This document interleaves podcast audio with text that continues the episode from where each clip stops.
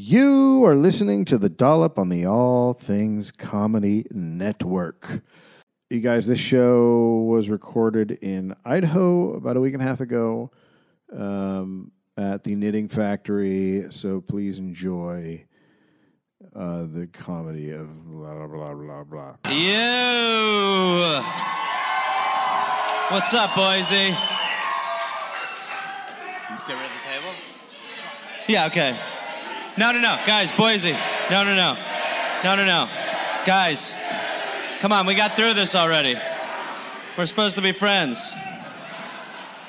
That's right, sir. You're listening to The Dollop.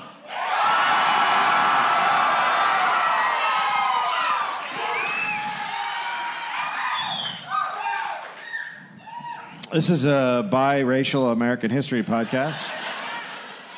Each week, I, a black gentleman, read a story from American history to my nemesis. You know, these are supposed to, like, tell people what the show is. There's liberties, and then there's what you're doing. You're having luxuries. That's what you're having. Gareth Reynolds, who's not his nemesis, but has no idea what the topic is going to be about.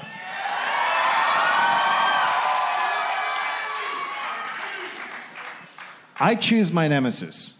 My nemesis doesn't get to say he's not my nemesis. I choose my nemesis. We drove in a car for like 9 hours yesterday and together. The whole time I kept saying, you're my fucking nemesis. No, we had pleasant conversation.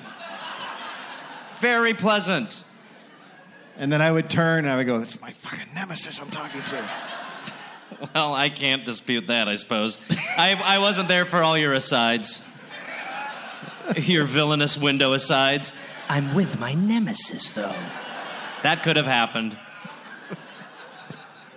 Well, let me do this. I'm keeping time now, just because. Don't say Jesus. Yeah.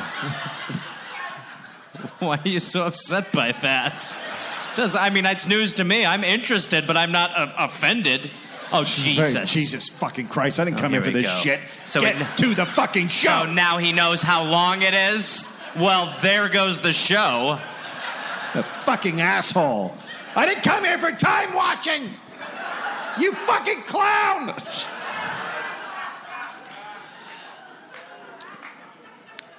Shall we? Yeah. December 7th, 1822.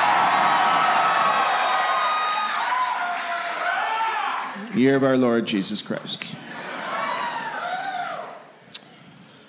Caleb Lyon. By the way, that's twice the amount the carp got. There's absolutely no way any of you know who the fuck that is. No. They just like the name. It's pretty good. Was born in Greig, New York, about 40 miles from Syracuse. Grew up in a prominent family on an estate named Lyonsdale. Caleb Lyon Lyonsdale. Yeah. That makes sense. Yeah. I think the estate was named after the family. That's right. Pay attention, guys. His grandfather fought in the Battle of the Bunker Hill, not the Bunker Hill. I like that. I like the Bunker Hill. That's respectful. So, you know, they're old school. Nearby was, so young Caleb went to boarding school in Montreal and then graduated from university in Vermont with a degree in engineering. Okay. After school, he spent a few years traveling in Europe.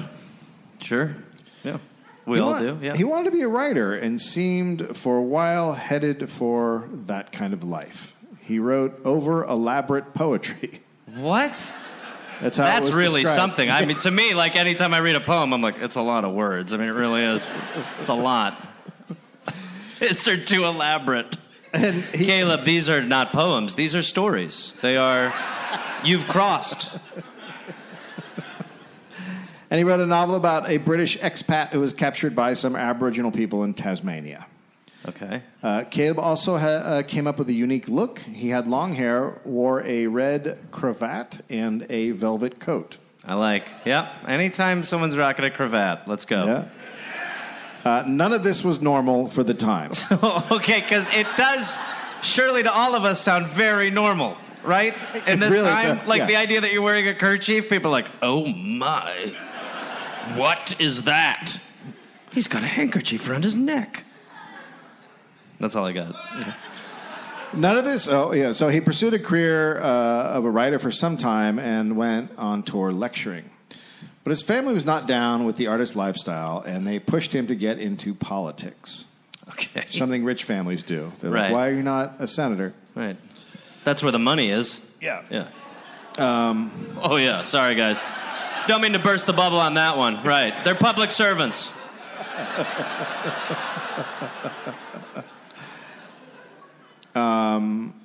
You guys have two senators. How big's your population?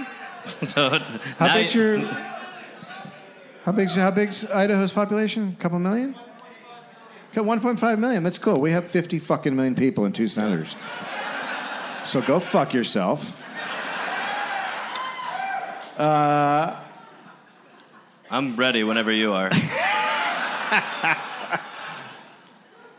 So his family were Democrats. Caleb's father was a close friend of William Marcy, a senator and governor from New York. He was an attack dog with a political machine, and he came up with the phrase, "To the victor belong the spoils." Nice. So in the mid-40s, he was Polk's Secretary of War. By the way, that's pretty obvious, though, isn't it? What?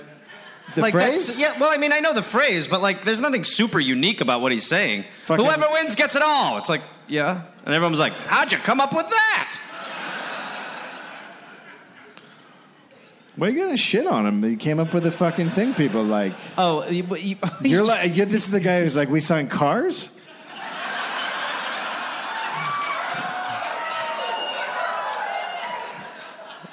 A legacy's a legacy.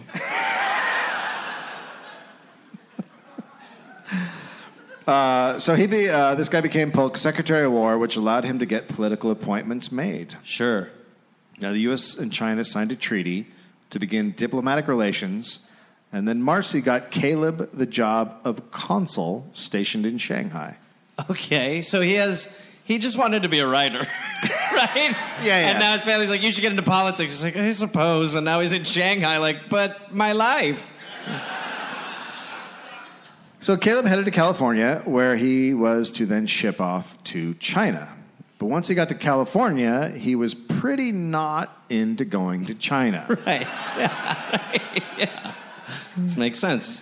So he turned over running the consul office to one of his deputies and joined the gold rush. Wow. What a... That deputy's like, I'm sorry, you do it. Bye. Gold! He's running, taking his kerchief off. I'm free!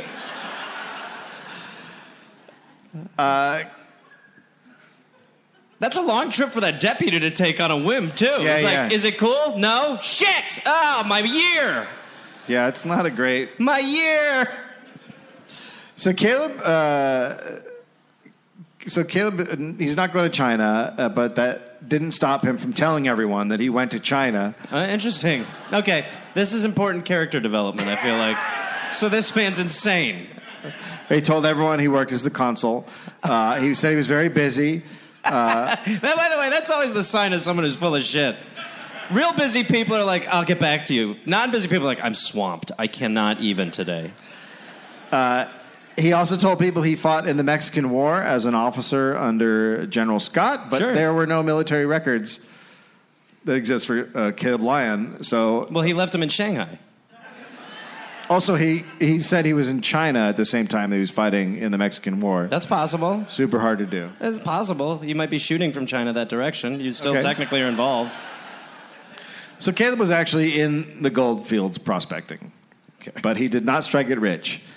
And then he eventually resigned as consul in 1849. Wait, no. He already did do that. No, he didn't. Yes, he did. No, he was still the consul. He just had another guy doing the work, and he was out... getting gold in the field. Pretty good way to handle a job. So he's getting fucking paid. Right. And another guy's doing the work. And he's just a terrible prospector in his part-time. That's right. He then, possibly due to his family connections, attended the California Constitutional Convention in 1849. Okay.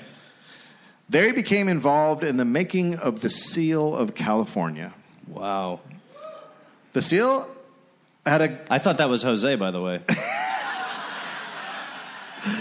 The seal had the goddess Minerva, quote, having sprung full grown from the brain of Jupiter. Sure. So a little bit of acid when they're coming up with it. And then out of Jupiter's brain. I'm sorry, I'm tripping hard. I'm the only one. She's sitting with a Roman battle helmet and spear.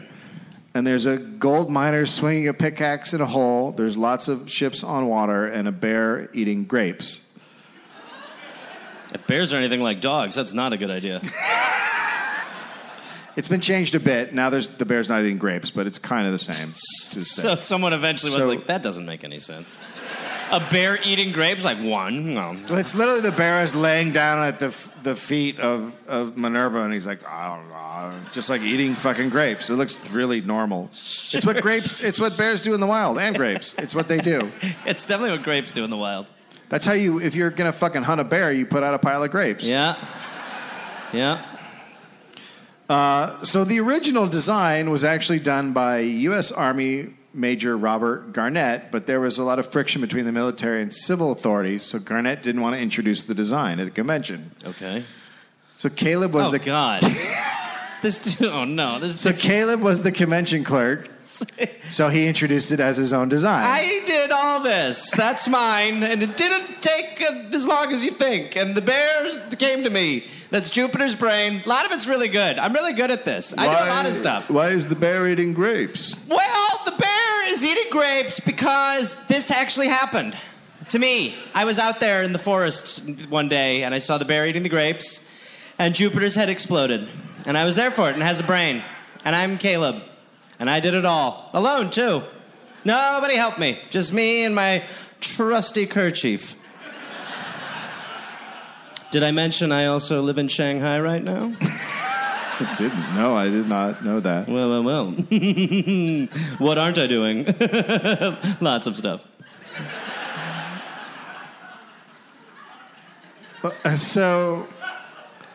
So Caleb was then given $1,000 by the state of California to leave. To go, get out. We don't like your vibe. Not good. To do some work on the seal, to buy a die and press to print it up. So, I mean, I don't know where this is going, but as far as things you have to do, this is a pretty easy task. He fucked it up. I know.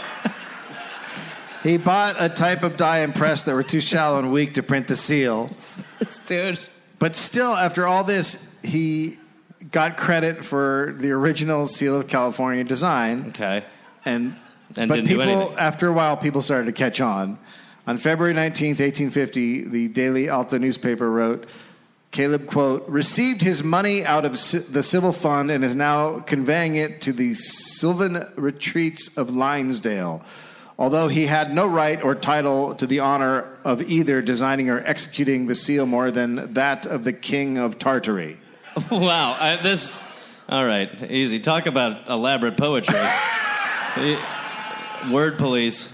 So now this is being written about in the paper, Caleb was like, I should go back to New York. Right, okay, right. So he goes back to New York, and even though he'd been a consul under the Democratic administration... To be fair, not even sort of. Not at all. But he now decided he was going to be a Whig. Okay. And this was right as the Whigs were dividing and basically dissolving. So then he became an independent. And with his family connections, he got himself elected to the New York legislature. Okay. And then he got upset because he wanted to make the Erie Canal wider, but nobody else did, so he resigned. Well, that's a hill to die on, isn't it? Yeah. Please. I don't know how. I'm done. I'm out of here. I can't. In 1851, he served in the state Senate, and then he was elected to the U.S. Congress, still as an independent. He serves one term. James Haddock wrote that Caleb was known, quote, by always appearing with a flaming necktie and curiously grotesque clothes. All right. Hot vibe. And that he had a persuasive and flattering tongue, which at times served him in the absence of sincerity and ability. So he's a sociopath. He's a sociopath. It's not a great description. Right. But he looks good. Yeah, well, does he? I mean, they're like saying his look is puzzling. He sounds like a Batman villain. So Caleb is living on family money, and he gives speeches when he can. He's a very gifted speaker. About how to what? What are his speeches? About writing. How to coast. You know, he's an ex-politician now. Right. He began looking for a job with some prestige, something with a title that paid well but didn't involve a lot of work. Okay. And then he became a Republican.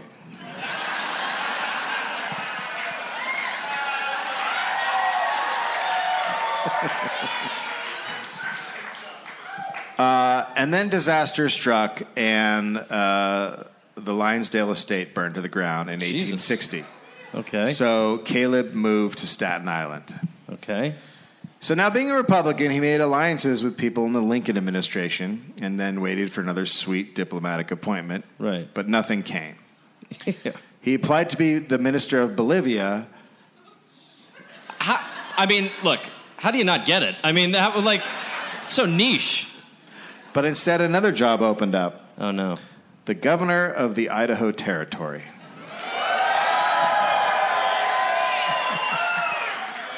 So you can now be the governor. Mm-hmm. At that point, in 1863, Lincoln signed the Organic Act, which made it a territory. And at that point, the territory was larger than Texas. Okay. The name Idaho was first suggested in 1859 when miners in Pikes Peak voted to call their area Jefferson Territory, but they soon learned it was frowned upon to name a territory after a president, so they debated a bunch of names and all agreed that Idaho was the best name. Did Idaho... George Milling said it was a native word that meant gem of the mountains. Okay, all right. But just before the Senate officially voted to name it Idaho, they learned it was not at all a Native American word. So it's safe to say... Idaho's like the college girl who goes to get the Asian-themed writing on her arm that means be peaceful forever. And it's like, no. It means clean toilet. What? Why? What? What? It's better than dirty toilet. Yeah, it's true. I got that one. Yeah. But I asked for it.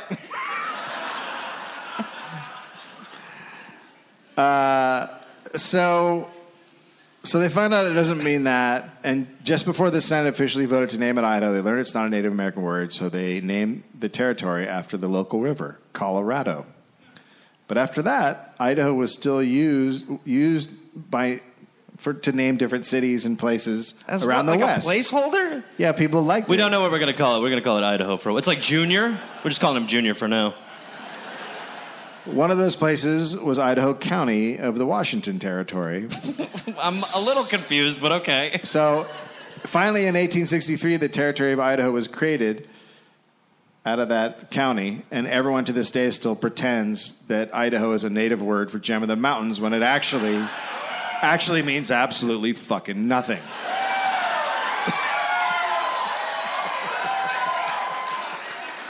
But you had a fun trip in Thailand, didn't you? So Idaho Territory did not have much say in running its affairs. The president appointed the governors, the secretaries, justices, most other territorial officials. The Senate would confirm them. So the governor's salary was $2,500 a year. Okay. Which was really low for most men who were competent and could do a good job. Yeah. But Caleb was like, yeehaw! Well, the people of Idaho were always happy. Were always happy to have someone appointed from the West Coast, like California. That went away, but did not like Easterners. They were immediately called carpetbaggers. Also, most of the Idaho legislature were Democrats, and the appointed positions were Republicans. Okay. So Lincoln gave the first Idaho governorship to his buddy William Wallace. Okay. Not that one. Well, I was just about to say. No, he died. I'm on rental. It took him 4 months to get to the territory. He began serving in March 1863, and he named Lewiston. Is it Lewiston or town? Lewiston. He named Lewiston as the temporary capital of the territory. Sir, it worked out. Still pissed. Well, he did that because That was the only city in Idaho that was reachable by a wagon and had a post office. Well, then that's a fair capital. That's like... I mean, maybe that... Do we need capitals anymore? You don't really need a capital. Well, right? Back then building. You did. It was where the bartender and the wagon could get to. It's like, that's the capital. Why? Because we can go there. The rest of it can't be. We haven't seen it. We can't get there. Other cities were bigger but could only be reached by pack mule. Well, yeah, you don't want to pack mule it to the capital. I've always said that. So William Wallace then ran and got elected as Idaho's lone congressional delegate, thinking he could do more to lobby for the territory, okay. And he bailed in January 1864. Okay. He served as governor for a total of 9 months. Okay. The congressional job paid $4,500 more. Okay. So farewell. So Caleb Lyon is then given the governorship. Okay. Dave, I got a really good feeling. I feel like if we've learned anything about his experience, this guy's ready for the job. What hasn't he done? Well, all the things. But what... He headed out to Idaho Territory in 1864. He shipped a lot of his belongings ahead of him. After all the stuff arrived, he said the Department of the Interior was supposed to pay, and the Department of the Interior was like, no, we're not going to pay that. So neither paid, and Wells Fargo got stuck with the bill. Well, it's okay. It's okay. Yeah. Finally. Yeah. Finally, we got one over him. Back then. Meanwhile, so Caleb arrives in Boise on August 8th, 1864. He was immediately met by a group of Boise delegation members who wanted Boise to be the capital instead of Lewiston. So he's suddenly in the middle of a heated disagreement of where the capital should be. And he doesn't know how to handle anything. No. He has no expertise on anything. And he doesn't want to. He's like, I just want to not do stuff. Yeah. The mining camps of Idaho Territory were divided into three areas, separated by massive mountain ranges, and the Clearwater Salmon River mines, the Boise, Hawaii. That was like when a baby takes its first steps. You were so... I asked my cousin how to say it. He told me, and then I forgot. Oh. And the upper area that would become Montana less than a year later. So it's the three regions, actually Moontana, right? But keep going. So no matter what any governor tried to do, at least half the state's going to be pissed off at him. So Lewiston had been the main city when gold rushes were around. Pierce and Florence were on, but now they're over, and Lewiston is on its way down. Okay. It once had 10,000 people. It's now down to about 1,000. Okay, yeah. So risk of becoming a ghost town. So... gold had been discovered in Boise, and now that was where everyone's flocking. Okay. So Warren had made Lewiston the capital, as I said, and the man left in charge when Warren left was Territorial Secretary W.D. Daniels, okay, who called Lewiston, quote, for want of a sufficiently strong and cultivated intellect. So he's like, you're too stupid for... Yes. He's like, Lewiston is full of fucking idiots. And we're not... that can't be the thing. It's okay.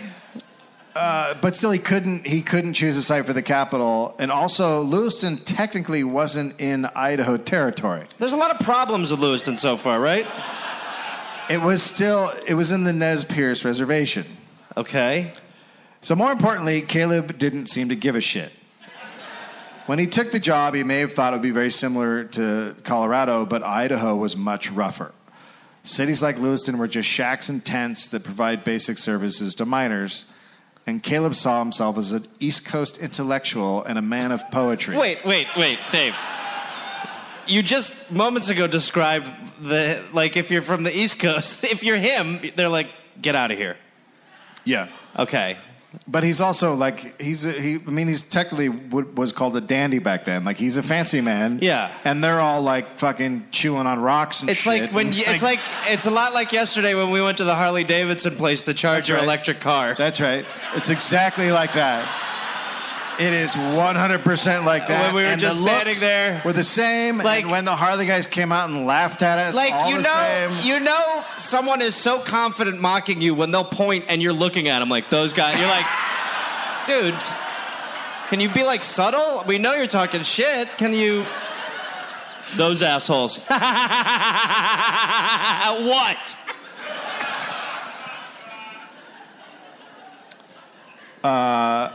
Now, Idaho's all rough cowboy and minor types.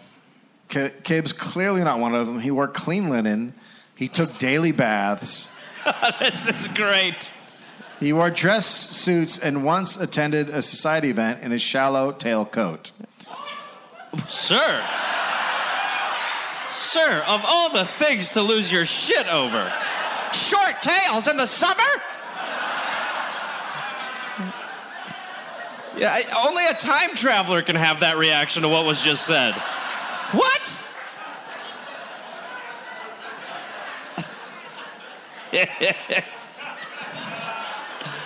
And William McConnell reported that Caleb wore suspenders. Oh, boy, that's a... Oh, someone's better than the belt. Someone fancies themselves better than the elastic. And then they're also all Democrats, and they hate Republicans. It was probably because he was, like, fancy, so people would pull his... Like, they pants him in the street a lot, so he started to wear suspenders. I hope so. Ooh, nice try. No. Not on my watch. Nice try. Pop back up. Doop. Just a pixie.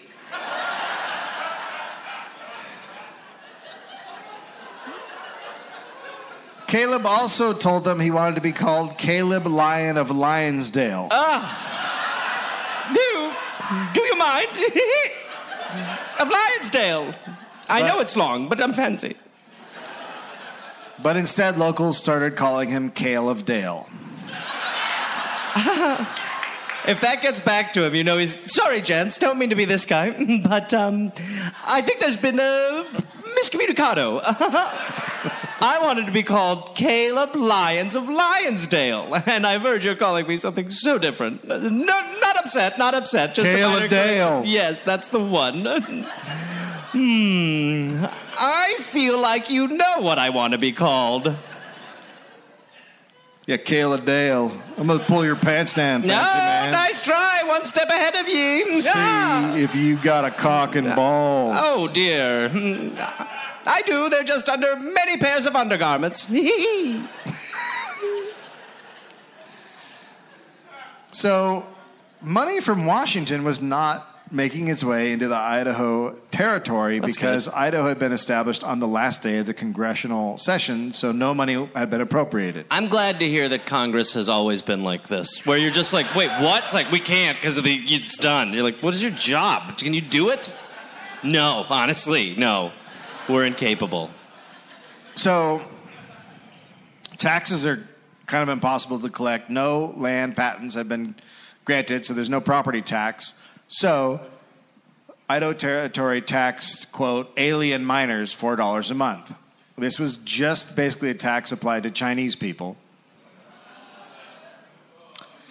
Oh, did you guys know that sometimes you're racist?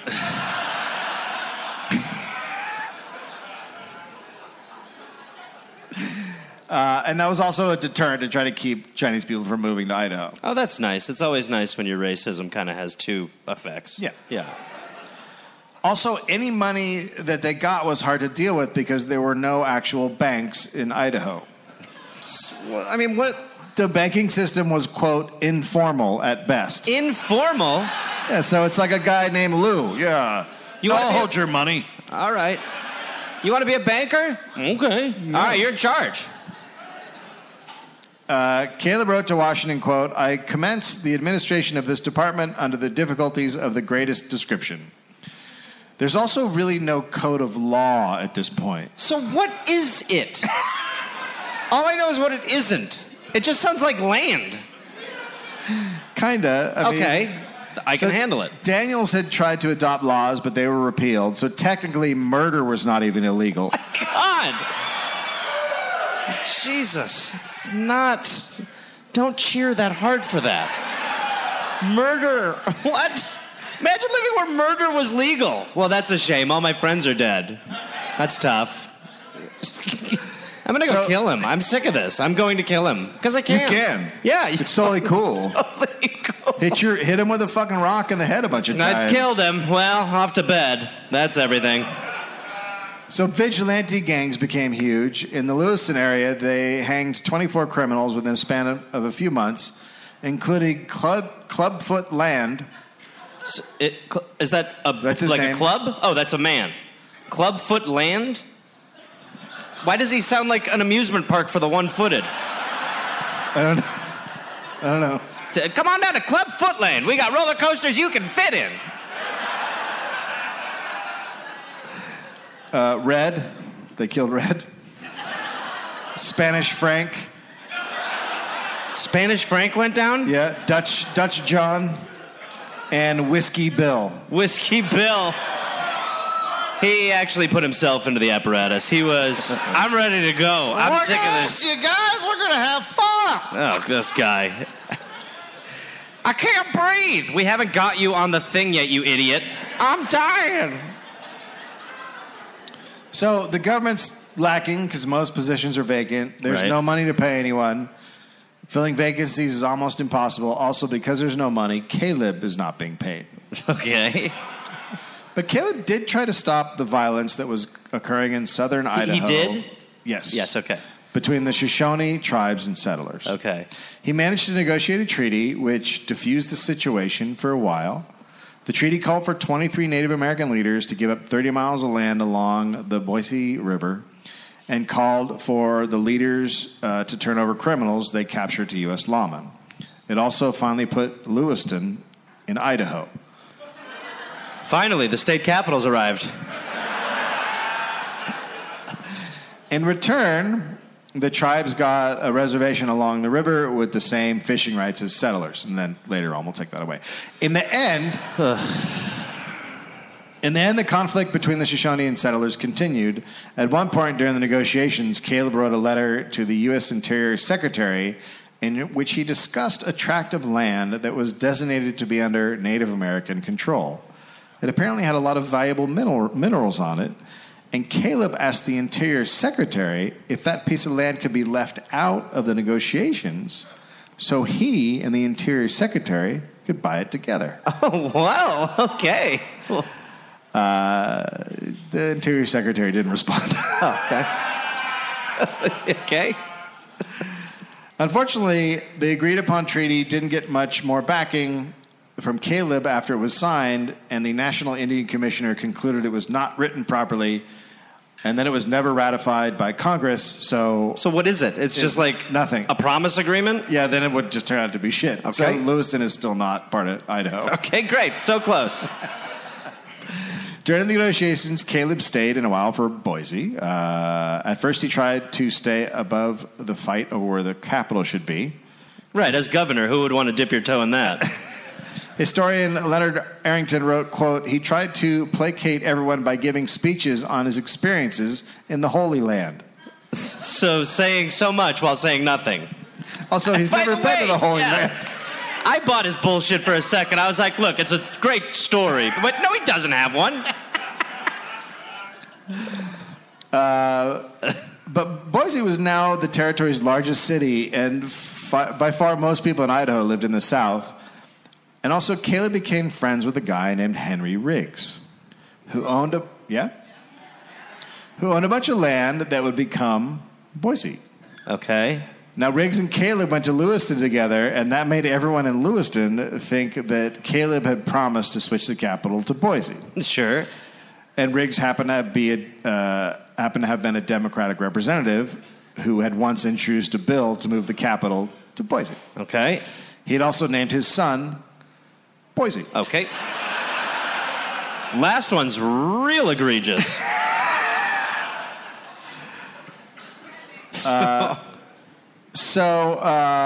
The Secret. So the next session after the 1863 vote to discuss the move of the capital was November 14th, 1864. And the Boise delegation managed to push the bill through.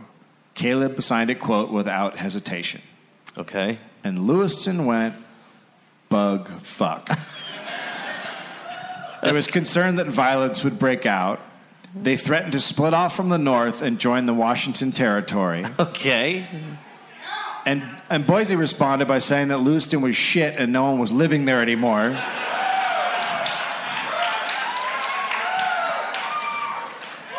So the Northerners sued, saying the legislature should have met in January, since they waited until November. The bill's not valid.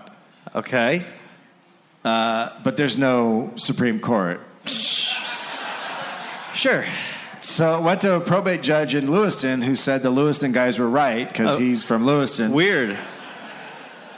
And then he locked up and ordered that the territorial seal and archives could not be removed. And he had them guarded by 6 armed guys. So he's like, Lewiston is going to be the capital forever unless you kill these men. That's right. Right. Okay.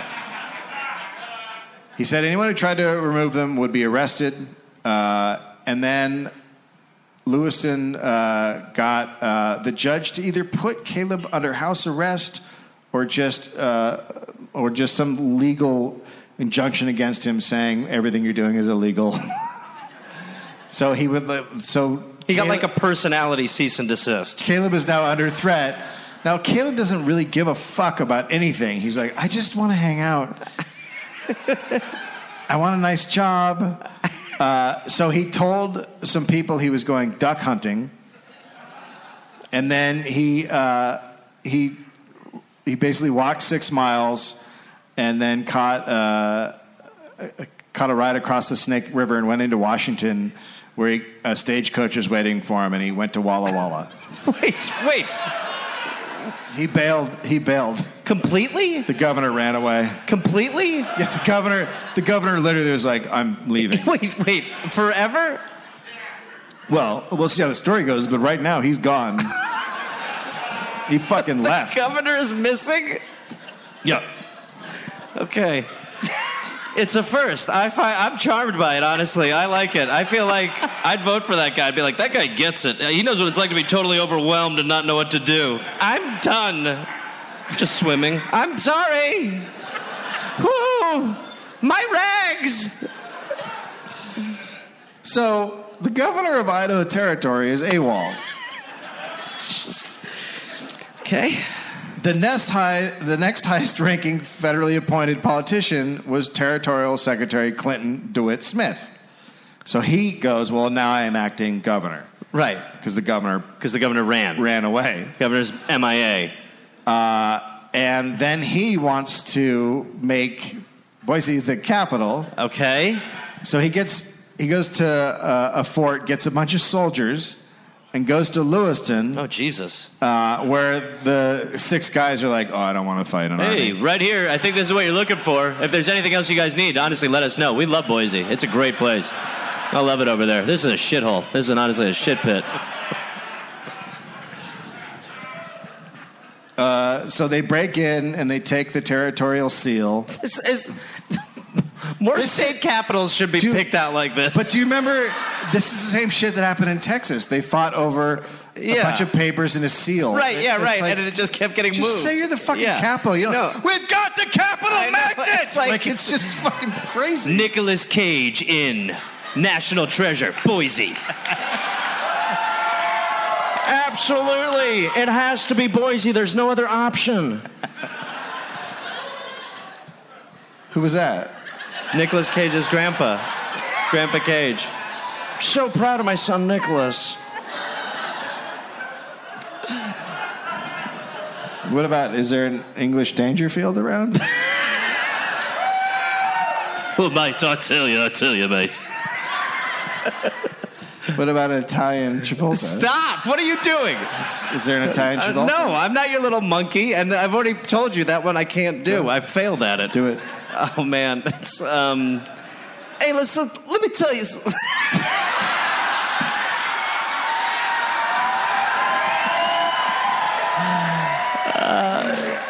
It's like when I live in Italia.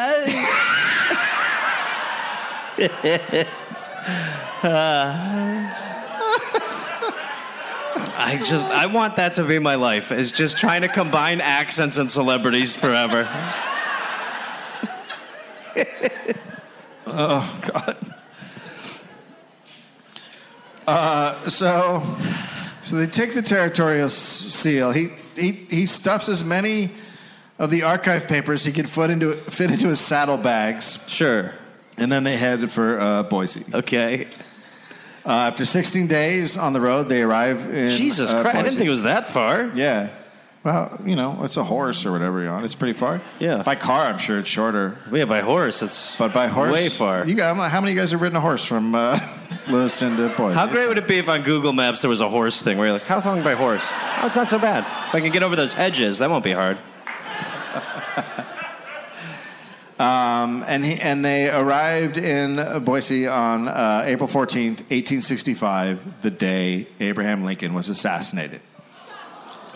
Hey! Stop what you're talking about. We have the most important thing.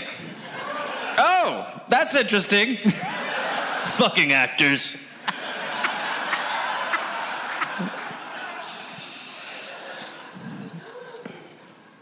So, Smith made a short speech on the balcony of the Overland Hotel. A large crowd of Boise residents cheered him. Quote, I feel welcome now, for it seems to me that I have got among my friends. It is the first time I have felt so since I arrived in the territory. What are you, 6? He then said he was really tired and went to sleep. You got to be really tired to end your speech with it. I'm very tired. Good night. I'll be going to sleep immediately. Now, because of... I'm going to take a piss before I go to bed. I forgot to mention that part. Sorry, everybody. As you are. I'm also terrible about Abraham Lincoln. Just so tragic. But I don't think I'm going to lose any winks over it. I'll be in the master. I got to go this way. I'm sorry. I was going the wrong way. I got the seal. Yeah. He got, his brains came out, but I'm like, look what I got. Who's the winner? Me. Anyway, I'm tired. Yeah. I need a nap. Probably gonna take a bath. You guys can stick around for the bath if you want. I'm gonna wear my robe around, open. Idaho style. It's actually the preferred Travolta method. So, because the president got assassinated, there wasn't a lot of press about the taking of the seal. It really is bad timing. Yeah. They're the real victims. Now, Smith continued on acting as governor for a while. People in Lewiston now called him a, quote, buffoon and drunkard. Sure. But Caleb is still just in the woods somewhere? He's just gone? He's kicking it in Walla Walla. Feels like he went to Burning Man.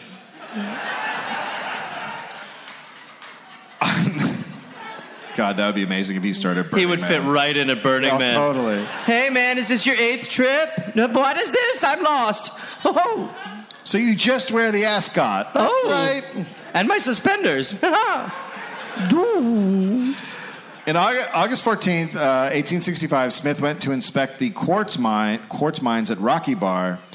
And then, with some miners, he got super shit-faced and died during a game of chess.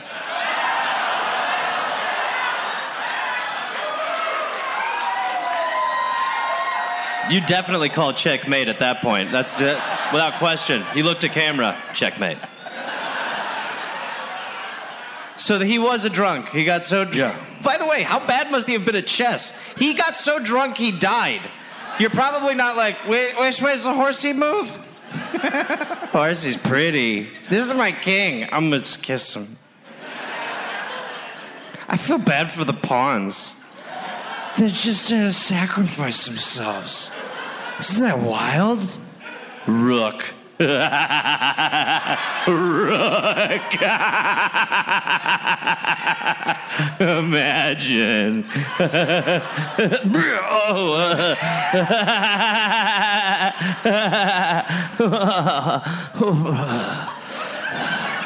I miss Kathleen.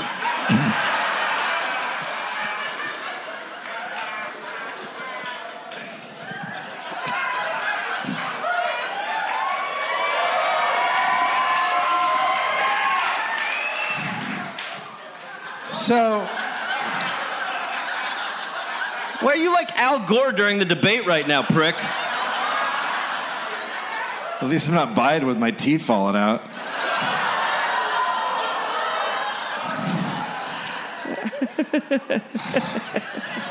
We've got the best health care in the my teeth. My mouth's out. My mouth has fallen out of my head. My mouth is out of my head. My mouth is fully out of my head. My eyes exploding. My mouth is out of my head. So Smith's obituary in the Walla Walla statement said he was buried on the spot. He died, quote, with the usual manifestation of mourning. He'd been governor for 9 months, so now Idaho... Is there like a curse? It's like... the curse of Idaho Territory. Every 9 months, it's just like pregnancies. So now Idaho Territory had no federally appointed leadership. Great. It went on the way for a while. Wallace, though, had talked Lincoln before Lincoln got shot. He had talked Lincoln. Well, of course. Yeah, I mean, after. Well, he could have done after. Abe, here's the pitch, and I know this is a bad time for you and for Mary. My heart goes out to both of you. Here's the deal. It's called money, Abraham, and we can make tons of it. His weekend at Burning's him. Come on, Abe. Come on, just sign the thing. Just sign it, Abe. Sign it. So he had talked Lincoln into reappointing him as governor, but then Lincoln was killed, and that changes things. Caleb's buddies in D.C. thwarted Wallace's return. Okay, so because Lyon still wanted to be governor, even though he was in Walla Walla. Well, that's just not how it works. I guess if you're him, I mean, why wouldn't you think that? You're right? He wants them. I think he wants the money. Yeah. Okay. So at this point. There was an ex-San Francisco bartender named Horace Gilson. Is Horace Gilson about to become the governor? He had been doing some minor clerical work for Smith, so he decided he should be in charge. And he declared himself governor. This is like an NBC pilot. And there was nothing to justify his declaration. He just did it, and no one stopped him. Well, yeah, because... This is the beauty of living in a lawless vacuum. You could just be like, I'm the governor. Yes, okay, yes. Yes, I am. I am for sure. Yes. Waiting for a glare of some kind and nothing. So one of the first things Gilson did was to go through Smith's financial records and cut deals with people to get more money. Sure, okay. Wait, for him? For the state. Okay. And then he found out about $33,000 that was supposed to go to the Idaho Territorial Treasury. It was waiting in Oregon City, Oregon, and had to be transported to Idaho. Sure. He declared he would go and pick it up. Okay. And he did. And then he got on a ship to Hong Kong. God damn it, what? So Idaho's governor is the dad who went out for cigarettes every time?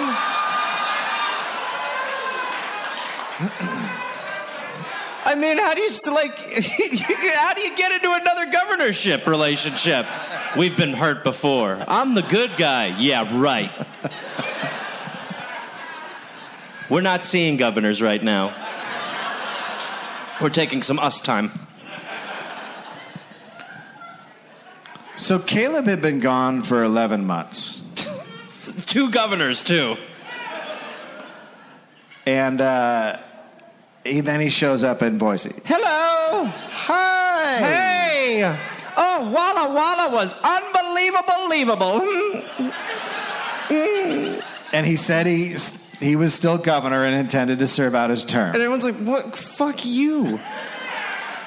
But they just let a random clerk do it, so they're like, all right. Well, yeah, they're like, it can't be worse than the guy who was a governor for one day and took $33,000 to China. So he was still governor, so he just got to go away for 11 months and come back, and everyone's quite a trip. So it turns out the reason he came back was because Idaho Territory was about to become a state, and that meant the state could send 2 senators to D.C., which is a great title and a pay raise. So he's going to run for senator. So he comes back to be the governor because he knows it's going to be a state, and then he can make more money to be the senator. Yeah, this is a good representative for sure. This guy's good. He started cozying up to local Democrats. Not everyone was thrilled. A newspaper called him, quote, a revolving light on the coast of scampdom.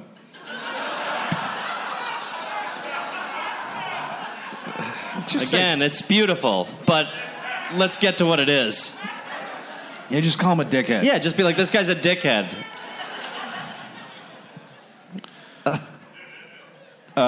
So... Wait, where was I? Oh.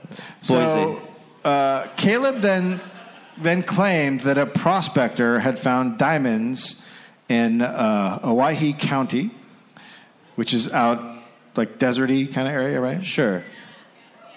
And this led to a massive diamond rush. Okay. As people all flock there to find diamonds. Sure. Hundreds of claims were staked. And he said this with... He made it up. Okay, sure.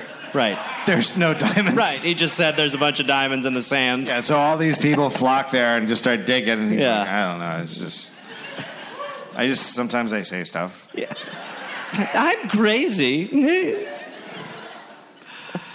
Now, the situation in Washington, D.C. was not helping Caleb's future outlook. With Lincoln dead... and Democrat Andrew Johnson as president, Democrats were in control of appointing positions in the territory, and they didn't think much of Caleb. I wonder why. I don't know. There's no reason so far to not have faith in this man. The rumor was Caleb was going to be replaced by a Democrat named David Ballard. So, is that really... Is someone really not happy with David Ballard? Yep. You should have voted then. Seriously. You can't complain if you vote, third party or whatever. Yeah. Fall in love now. Fall in line in November. That's right. What we're saying is vote Trump. Two keys are not getting turned on that endorsement. Well, you're still waiting for Trump Jr. Well, I think Barron would be better. I'm waiting for him to throw his hat in the ring. That's where I want it. What about Melania? She'd be an great. Awesome president. Yeah. Hand-holding, if you don't want it, is illegal. No more pooping in bed. Oh, that would be so mean to do to Trump if you couldn't poop in bed.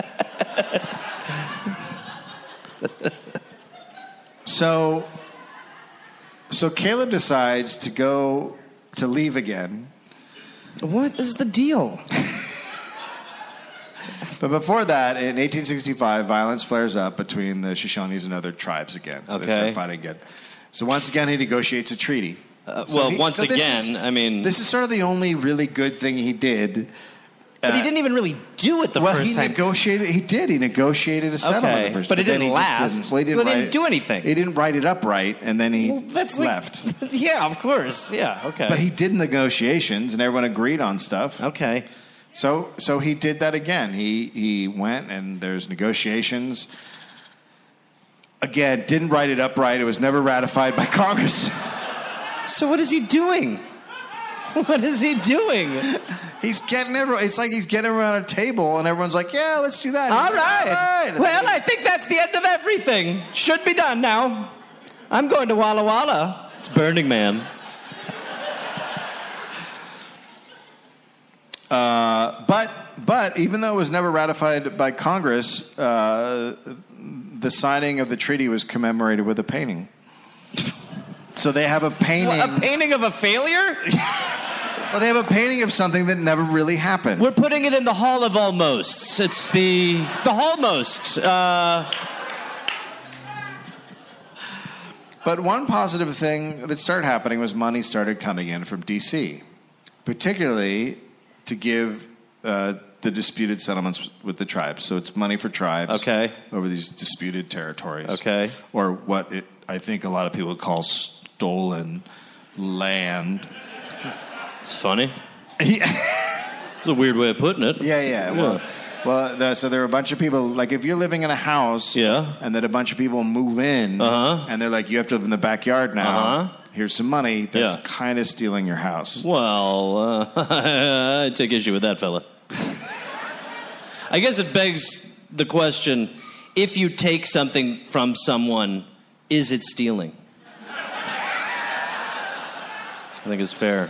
I don't know if it's fair. It's a fair question. It's not a fair question. It's one of those tree falling in the woods sort of home. I don't know the answer. Nobody does. It's not. No, everybody knows the answer. Nobody will. The jury's still out. We can never be sure. It's actual. And that's what's crazy. We'll never know. We'll never know. That's what drives some of us crazy.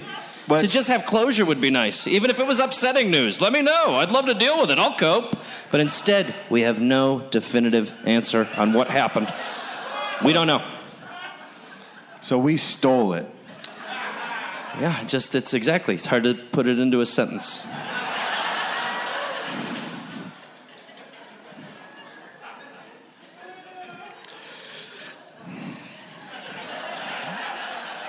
By the way, I'll live in your backyard for money if that's what this is about. I don't mind. You put a dish out there twice a day, I'm happy. You don't. Number one, I have two dogs. You got a third.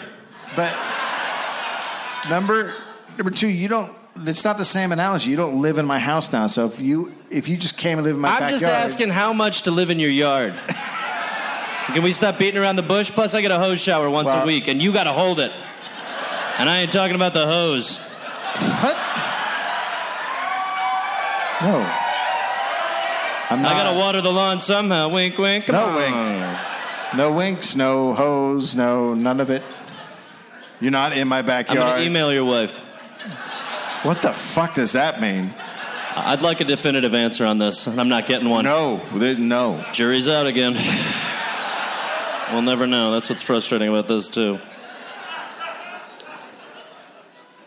So, part of the governor's job was to oversee the delivery of money and supplies to the tribes. Well, this might be an issue. What is not part of the governor's job was to go and pick up the money himself and transport it. Well, we just had a governor who did that. I mean, really quickly had one. So word had come that Caleb was going to be replaced by this guy, Ballard. So Caleb goes to the Territorial Indian Affairs Office, and asks for all the money that was there that was supposed to be given to the Nez Perce. Okay. And Caleb told the clerk he was going to deliver it personally. Sure. Just how governors do. Yep. Just like, here's your money. Yep. I did it myself instead of having, normal people do it. Mm-hmm. Whose job it would be. Yep. I'll just hand deliver it. And the clerk thought that was weird. Good. Finally. Someone who's like, what? No. And he said, now that Ballard's been appointed, this should wait until he arrives, and then he'll do it. Great. And Caleb said, who knows when Ballard will get here? They need the money. Clerk, we're depending on you. And they went back and forth, and finally Caleb got the money. Great. Foolish clerk. You're nothing but a footnote now. A few days later, Caleb left Boise for the last time and went to San Francisco. Wait. Does that mean he's not coming back? Is he? Okay. This dude is a deadbeat governor. There he had a great time. Let me guess, he shows up once a summer with a football for Boise, right? Huh? Toss your pigskin around? How's your mom? I know I ain't been the best to you, but life's complex. That's what your old man's learned. Sorry, I didn't mean to do an impression of your father.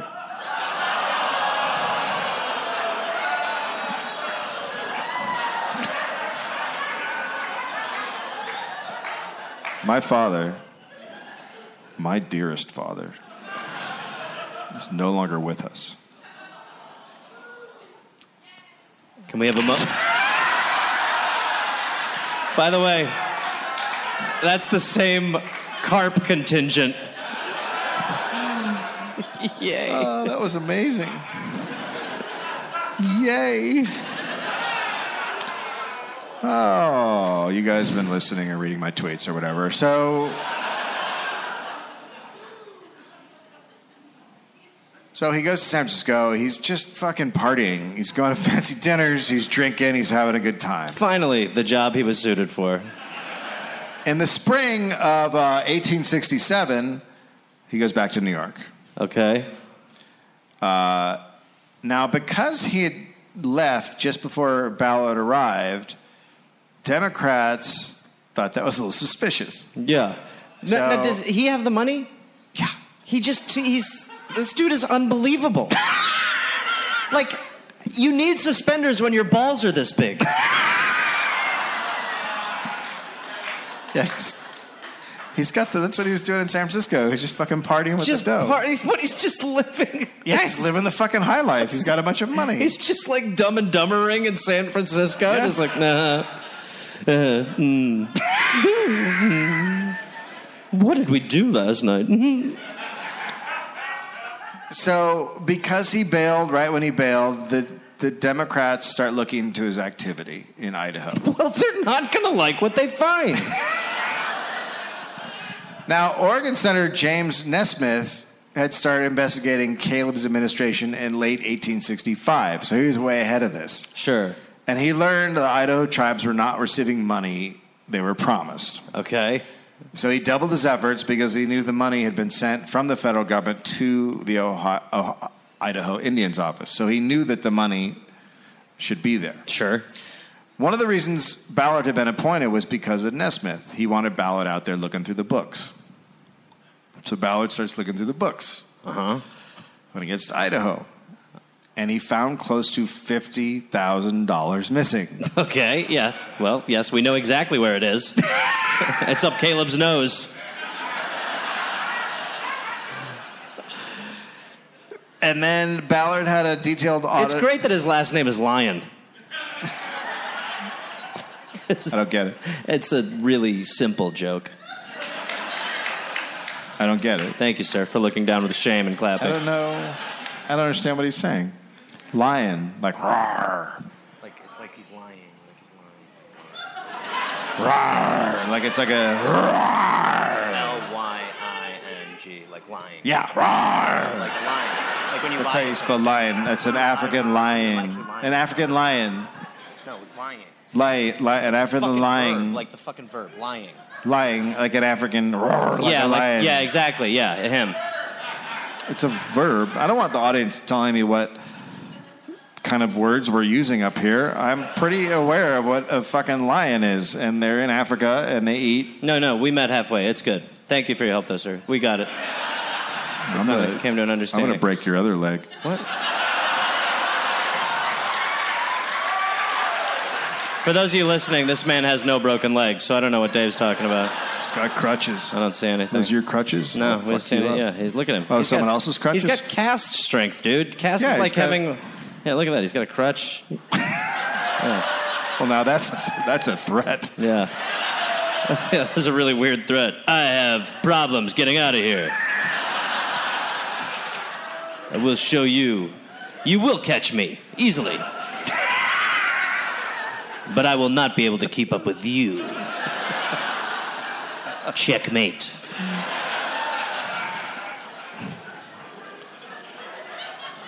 So they did a detailed audit. They don't need to, really. Well, they did. They wanted the exact amount. Okay. And it turns out Caleb Lyon of Lyonsdale had embezzled $46,418, most of it intended for tribes. But Caleb was now back in Staten Island. Sure. He was questioned and first said he had never seen the money. Interesting start. Federal officials did not take that as an explanation because they knew what had happened, and they kept pressing him, and they threatened him, have him arrested. So Caleb then admitted that he took the money and that he had it when he left Idaho Territory. Okay. But he planned to return the money to federal officials. Sure, right. At some point. But the investigators were like, well, this is a weird explanation because the money had been sent by federal officials to Idaho Territory, so we're not sure why you were bringing it back. Well. Good point. Because it's sent there to go to the tribe, yes. Not for you to Well, you're not supposed to bring money back. But I wanted it to have that cool East Coast accent.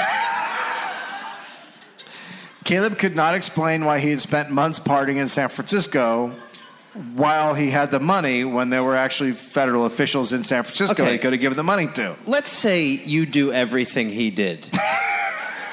How do you not have any lie in the chamber just ready to go? Like any decent lie instead of like, yeah, I was partying.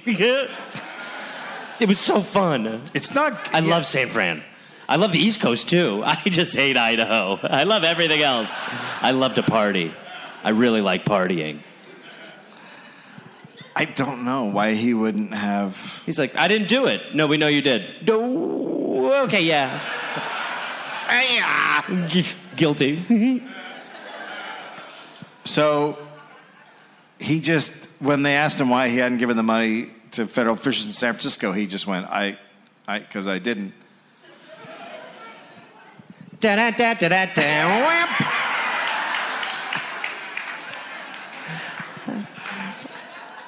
He said his plan was to bring it back to Washington, D.C. Yes.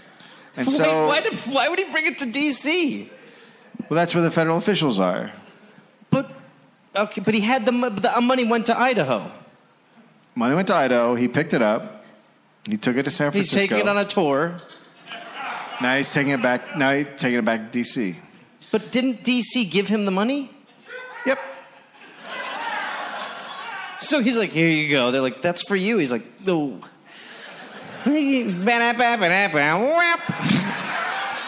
Sir, could you stop making that noise? It's the only way I get out of my weird decisions.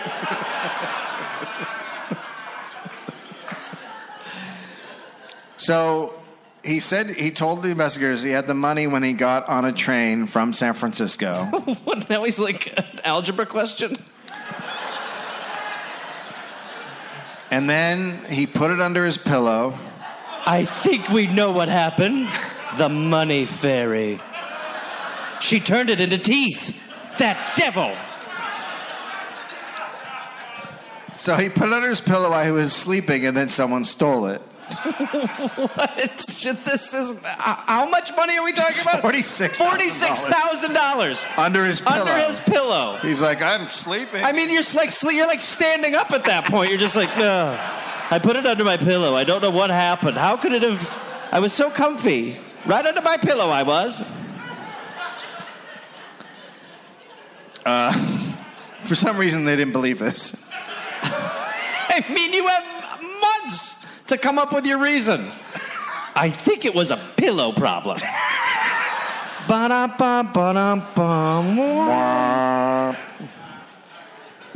But Caleb was never prosecuted. Terrific. It's very possible that a huge trial would have been an embarrassment for too many people, and it's not like the money could be recovered because Caleb had spent it. No, Dave. He slept it away. On April 20th, 1867, Lewiston officially became part of Idaho. Sorry. There's got to be someone from there here tonight. No, is like, anybody from... You are? Well, they're taking a lot of shit from this fucking crowd. Oh, okay. So even people who live there are like, it sucks there. It's shit. Yeah, people who live there are like, it's fucking garbage. We should get it out of here. Okay, well, come to Lewiston. It's a shit town. Lewiston, a place to avoid. But anyway, it officially became part of Idaho when the Senate finally ratified a new treaty. But still, everyone had just acted like it was part of Idaho the whole time, so no one... When the New York Times Caleb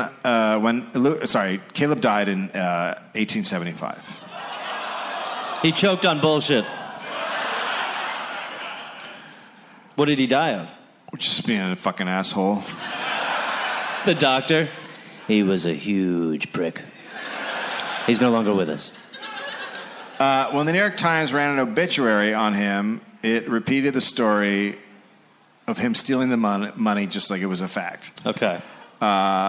Evidently, it did from what he intended. He was never prosecuted. Like I said, the reason was because Too many people would get hurt. So he dies in 1875. It's kind of the same way we prosecuted the bankers. Yeah, it really is. But there would be so many problems if we didn't.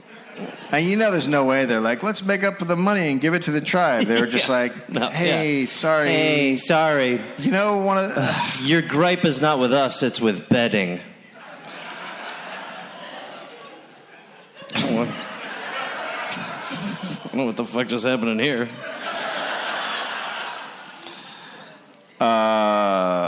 So the Idaho Statesman obituary stated he should have died in prison.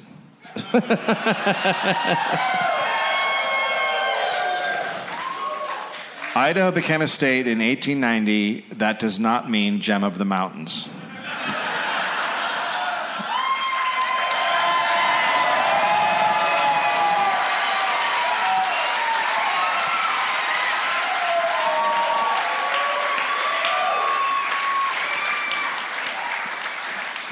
So the moral is that just steal money and you're fine.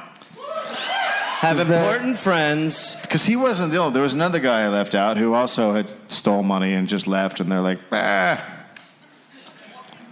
Earlier, before it even became a territory. I'm going to go out and get cigarettes. Okay.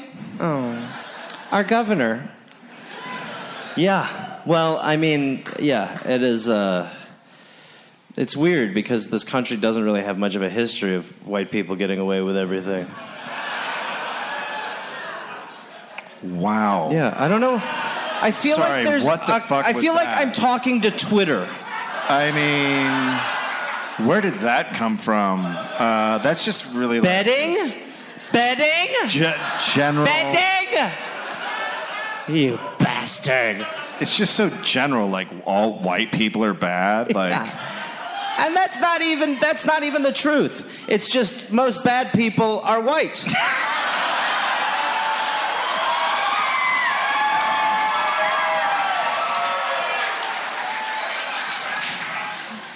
Okay. Yeah, I think we can meet in the middle there. Okay, argument accepted.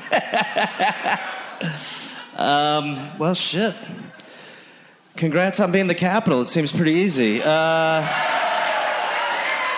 We want to thank you guys so much for coming out. We really appreciate it, truly. Had a great time. Love your city. Gobble, gobble.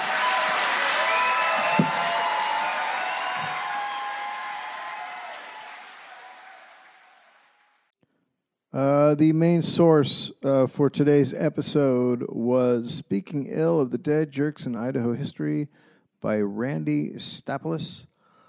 Also used Those Dirty Scoundrels Stole the Capitol by Seth Preston, who in the Tribune. Capitol Mover Theft by Royce Williams. Caleb Lyon, The Great Train Robbery by Dirk Langveld. In Mountain Shadows, A History of Idaho by Carlos A. Schwantes. James Haddock's History of Jefferson County, New York, 1793 to 1894. Los Angeles Herald, Wikipedia, cemeteriesrockybar.com. And History of Idaho, Leonard J. Arrington. I believe that's volume 1. There you go. Bye. Hey there, people listening to The Dollop. This is Gareth. Yes, this same guy. I have a new podcast called We're Here to Help that I'm doing with my friend Jake Johnson. It's basically a call-in advice show where we don't say that we're professionals because we aren't, but we try to help people with problems that are important to them. You can listen to it wherever you listen to podcasts, and it is out right now. So go listen to We're Here to Help with Jake and Gareth. We're Here to Help with Gareth and Jake. I don't remember how we did it, but either way, fun, half hour, comes out Tuesday, August 22nd, and the episodes will be out every Tuesday and Friday. We're Here to Help. Oh, hey there, everybody. It's Gareth, you know, from this podcast. Listen, I've got some stand-up shows. I'm inviting the Garmy, the Gareth Army, to join me for. I will be in Fort Collins, Colorado, August 18th and August 19th. I will be in Minneapolis, Minnesota, August 24th through August 26th at Acme. I will be going to the UK in September. Please join me. I will be in Glasgow, September 13th, London, September 15th, Dublin, September 17th, and September 19th, Manchester, Birmingham, September 20th, Bristol, September 22nd, and Cardiff, September 24th. And then in November, I'll be in Australia. November 10th, almost sold out, I think. I'll be in Melbourne, Australia. Then I will be in Northbridge, Australia on November 15th, Adelaide, November 16th, Canberra, November 17th, Brisbane, November 18th, and then I will be in Sydney on November 24th. Go to GarethReynolds.com for tickets. Garmy, let's get at it after it. Let's see you there.